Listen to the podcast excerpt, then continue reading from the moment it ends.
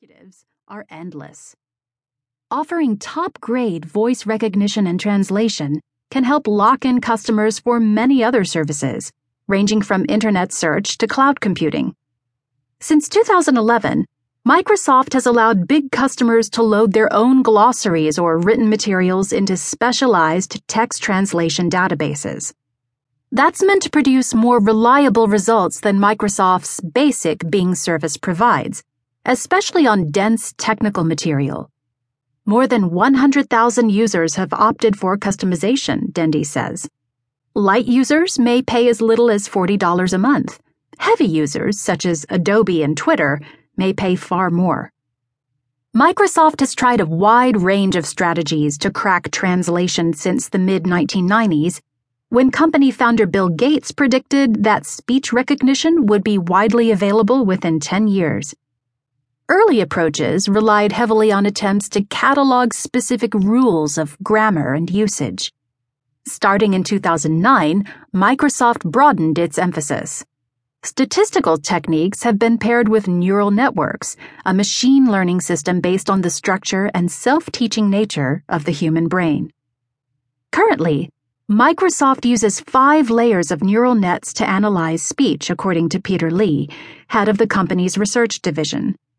The lowest layers analyze sounds on a level that's as rudimentary as the way image analyzing software looks for edges and surfaces without making any attempt to figure out what objects might be.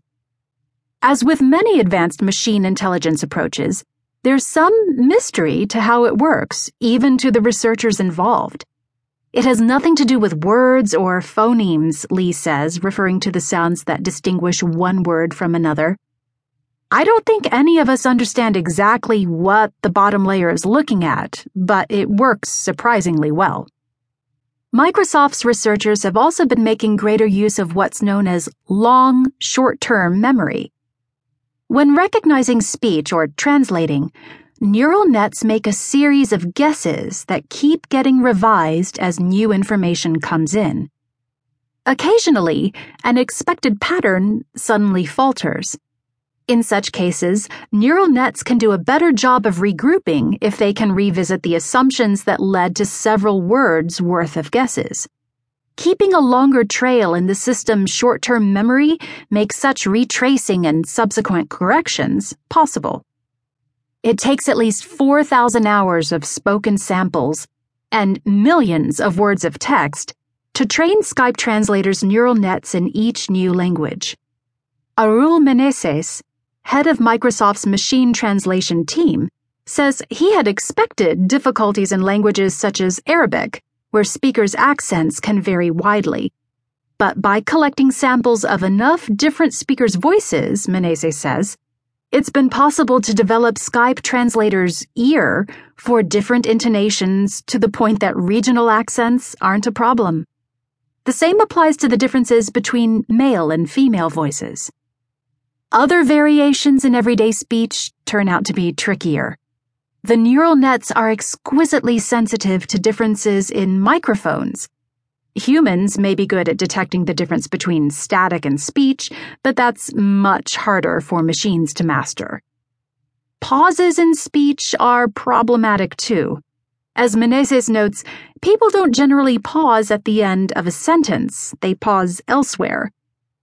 Pauses end up being useless in detecting when a sentence begins or ends. You have to go by the words themselves. Sorting out the right translations for ambiguous words is a never ending challenge, too, Menezes acknowledges. While speaking German, Rippel frequently uses the word sie, which can mean she, you, or they, depending on the situation. Skype Translator gets it right about 80% of the time. Similarly, Skype translators stumble slightly when Chen discusses family sizes in China. Regardless of government policies, Chen tells me, the sheer cost of parenting in China means that a lot of people only want to give birth to a child. A few minutes later, sitting in Building 99 of Microsoft's headquarters, Menezes and I review a transcript of the conversation. Menezes ruefully points to the child raising exchange. That should be one child, he says.